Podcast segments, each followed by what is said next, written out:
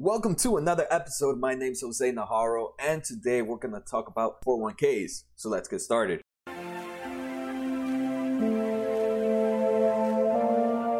Um, so what now? So in the last episode, if you guys watched last episode, we talked about ETFs and expense ratios.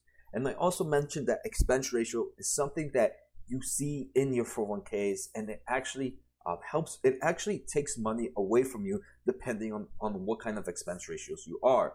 So in this class, we'll talk more about the expense ratios that are in 401ks and how I make sure to save my money by not paying the high amount of expense ratios. So this is my 401k funds. These are the 401ks from my company that I work at, and these are the funds available in here.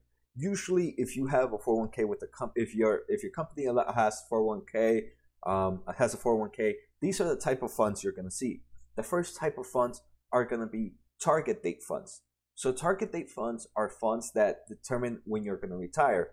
Let's say me at the age of 27, I still have about 30 years, 30, 30 35 years to, to retire. Um, then my target my target fund would be either 2055 or 2050, depending on when I think I'm gonna retire. Um, the next are index funds. So if you guys have been watching episode one and episode two, you know that index funds are my favorite things because they have the low expense ratio and they have such great returns. Here you can see a big check right here in the S&P 500 equity index fund so you know where my 401k funds are currently at. Then the next you're going to see is actively managed funds. So actively managed funds is when um, someone tries to beat the market. So obviously, if someone's trying to beat the market, they're trying, they're constantly switching out of out of assets, switching out of investments to make sure that they have the best returns, better than the um, than the overall market. But obviously, since someone is doing that, it they cost more.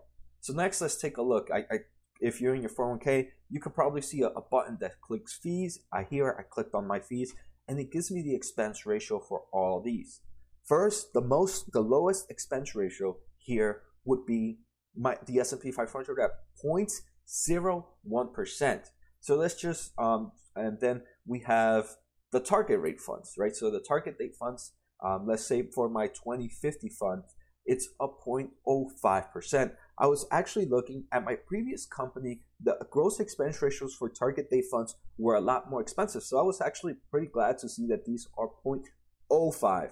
I remember at my old company, the target rated, the target funds were 0.5. So there was a, a, a there was no zero after the point where here there is a 0.05 and that makes a big difference. Um, and then you can see the actively managed funds are sitting much higher where the cheapest is sitting at 0.2% but there's some at 0.3% so let's say right let's make an example of 0.01% let's say 0.01% let's say was $100 so the s&p 500 is charging me $100 if that was the correlation then my target fund rate would be charging me $500, right? So would you rather pay $100 or would you pay rather pay $500? The actively managed funds are actually, you're actually paying $3,000. So what would you rather pay? You would rather pay point, uh, $100, $500, or $3,000. And I just want to say those are not the actual numbers, right? It's not, uh, it's dollar per, per how much you have, is percentage per how much you have invested. But that's a great easy way to see like the difference between the gaps of price. Um, so you can see, right? I personally like the S&P 500 because you, I, I think you get the best returns from there. So let's talk about the expense ratio. So like I mentioned, the expense ratio is the expense percentage times your total investments will give you the cost. So let's say you had $1,000. The expense ratio of 1% is uh, is $10 a year for every $1,000 invested. So hey, for every one thousand dollars I have invested, I'm only paying ten dollars. I'm gonna be like, hey, that's actually not a bad deal. It seems like a little bit of money. But if you guys saw the last episode, you guys remember this chart. This chart is it, I got it from mindfullyinvesting.com. So if you guys wanna um, wanna learn more, they're they're they're there. You can check them out.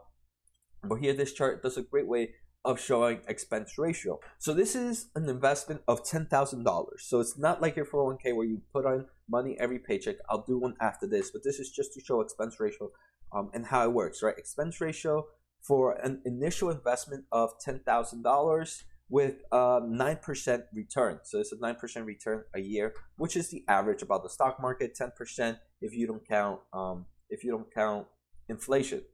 So if you have 0.04% expense ratio, you make over $145,000 in 30 years out of your only 10,000 investments.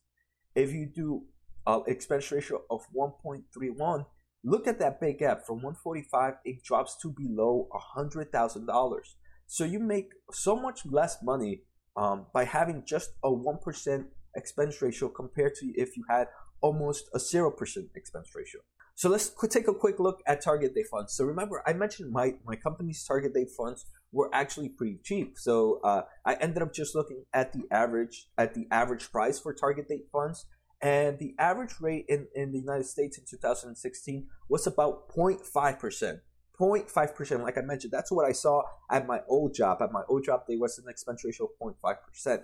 But these fees can range from as low as 0.1 percent to more than 1.5%.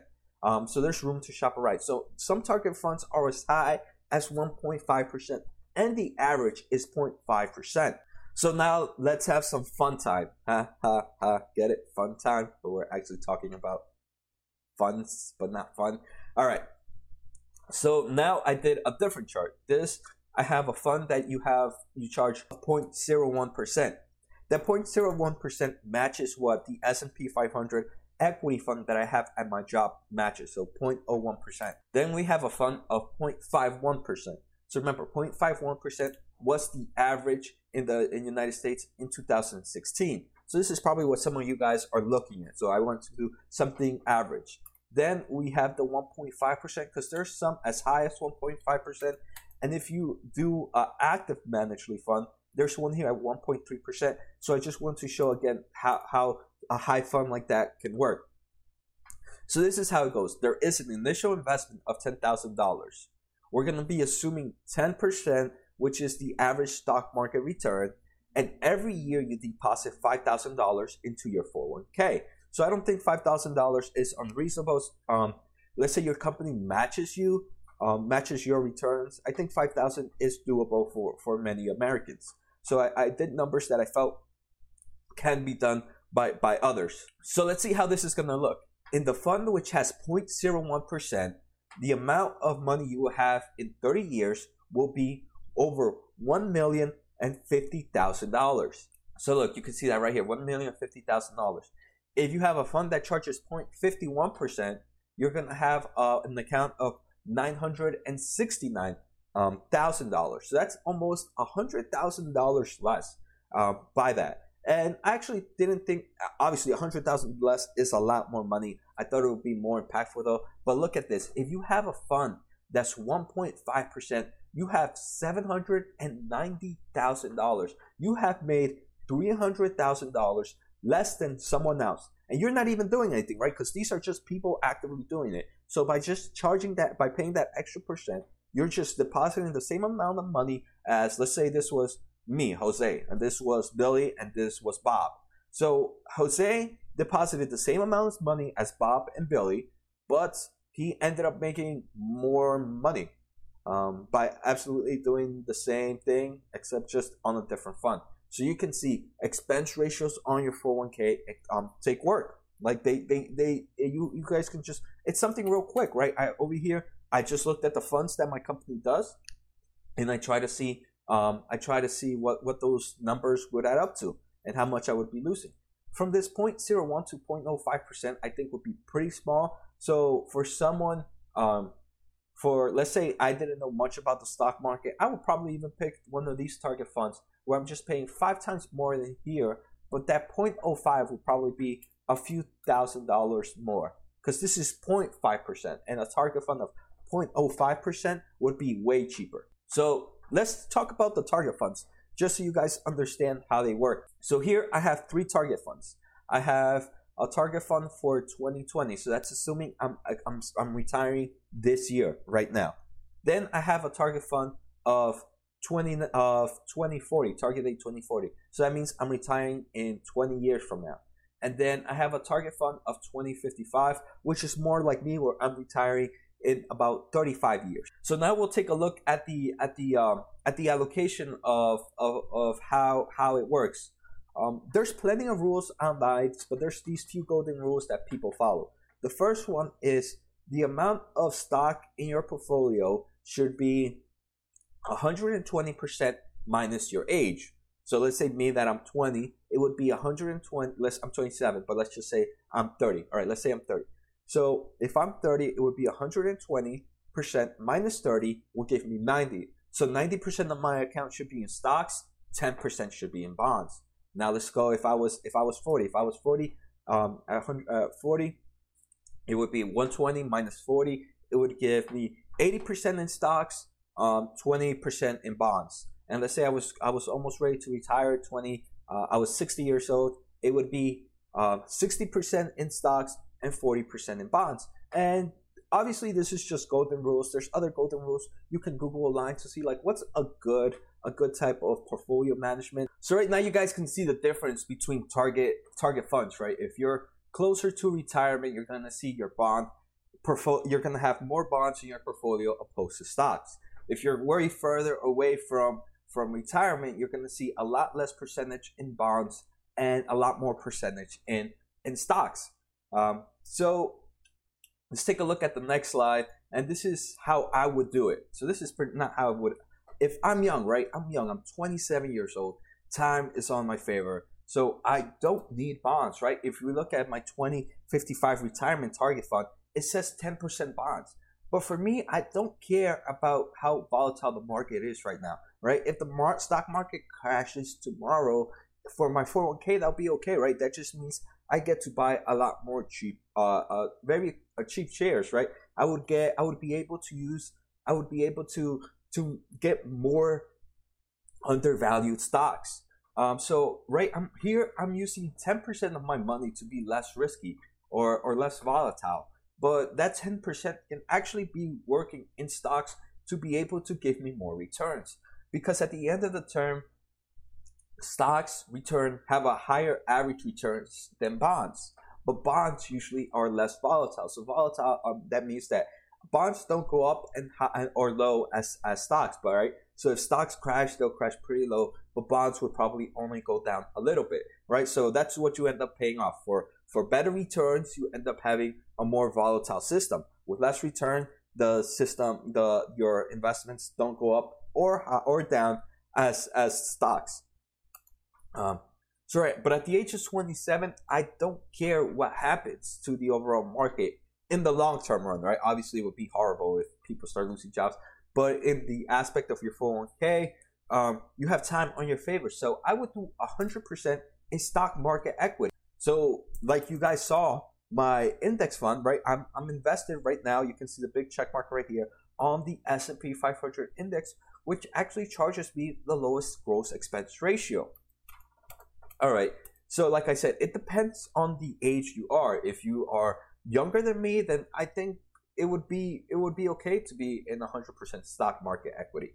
If I was older, if I was older than I am now, it would depend on the type of age. So I personally don't think I'm gonna go into bonds until after early or mid 40s, right? After early or mid 40s, I still have 10 15 years, right? So between now till mid 40s, I'm gonna be 100% in stock market equity. Um, when my mid to early 40s, that's when I would start beginning to move my paychecks to deposits to bonds. So, all right, if you if you if you looked at your 401k, it asks you how much percentage of what do you want to go where? So right now, 100% of my paycheck um, on 401k goes to my my S&P 500 index fund. But let's say when I hit my, my age of 45 or 40, I'm gonna start putting less money in my S&P 500 index fund and maybe do like a 50-50. The reason I'll do 50-50, right, is because I've already built up a strong portfolio of funds of, of the S&P 500. Now I want to start building up uh, a new a new fund of bonds. So I might do 50-50 and every year from there I might put less in stock and more in in bonds in my paycheck. So maybe once I hit 47, it'll be 45, 55. 45 is stock market, 55% in bonds. What's another thing I would do? Um, So let's say what what about my equity in the S and P 500, right? So by that time, I would have hundreds and thousands of the S and P 500. So what I would start doing if I have too much equity in the S and P 500, if the market is good, if the market is really strong, I would start selling out of my S and P 500 and move a little bit into bonds, a little bit each year, right? So a little bit, let's say, so eventually my portfolio will start building up to a little bit less stocks and a little bit more bonds. But remember, from the age of 27 to 45, I was 100% in stocks, right? So I was just making that money work for me. Now I'm like, okay, I'm gonna start retiring soon. Let me start building my portfolio and changing it little by little.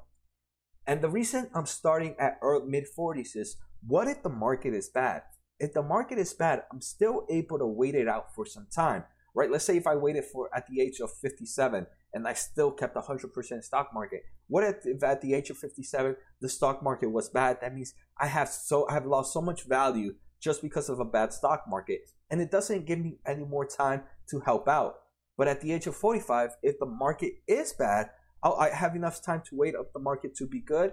And once the market is good again, I'll start selling that index fund, the S&P 500, and again be um, be remodeling my my portfolio for less stocks and more bonds. So like either every month or every quarter, I would sell a little bit of my S&P 500 portfolio and increase my portfolio on bonds until by like the age of 50, 55, I have a healthy portfolio management of bonds to, to stocks. And to be honest, at the moment, I, I, right, this is for me at the age of 50. So at the moment, I don't know what the perfect balance will be. I just know that I have from now to the age of 40 to know that I should just be invested 100% in stock market equity. So that gives me 13 years for me to figure out what I want my bond portfolio to stock portfolio to be. And that's something, um, something that I, I, personally know I can figure out by then. Um, if I didn't know that, what I would actually start doing is instead of putting it in bonds, I would start putting all my money, all my paychecks, right? If I, if once I hit 40, I would start 100 I would clear 100% of my S&P 500 and put 100% onto my target fund because I know my target fund is investing into bonds as well depending on my age. So now that's going to be increasing my bonds and just the same thing how I was doing here, right? Um, if the market is good, I start selling out of my S&P 500 investments and start buying my target funds. And like that, eventually I will be building up, um, I would be building up the perfect balance to in S&P 500 to stock market to bonds ratio. So I hope you guys enjoy um, like this episode. Um, this actually, I think this was one of the main reasons I started investments. I picked up a book and they talk about 401ks and they talk about expense ratios. So once I ended up learning about expense ratios, expense ratios, I'm like, I should not be paying someone this much more money for me for Billy. I, I don't want to be Billy or Bob. I want to be Jose. That's me, right. Remember my, my expense, right? Front one is Jose, then it's Billy and Bob. I don't want to be Billy and Bob. I want to be Jose that keeps his full $1 million in his 401k. I don't want to be Bob, even though he only paid $100,000 less, $100,000 less. That's $100,000. That's, um, that's half a mortgage right here in New Jersey. That's that's probably a mortgage in Florida, probably a mortgage in, in Alabama or somewhere. Imagine now Billy, he has three hundred thousand dollars. Three hundred thousand. That is ridiculous. So I did not want to be those guys. I wanted to make sure that I wanted to keep all my money. And that's what I learned. So I hope you guys enjoyed this episode. We learned about expense ratios. We learned about target date funds. We learned the difference between target date funds, like what, why are they different, what the years mean, um, and we learned how I would do it. So if you guys have any questions, feel free to post them in the comments. Let me know what you think. Now I have to think what I will do the next episode on. But if you guys have any suggestions, feel free. Take care, have a good night, and see you next time.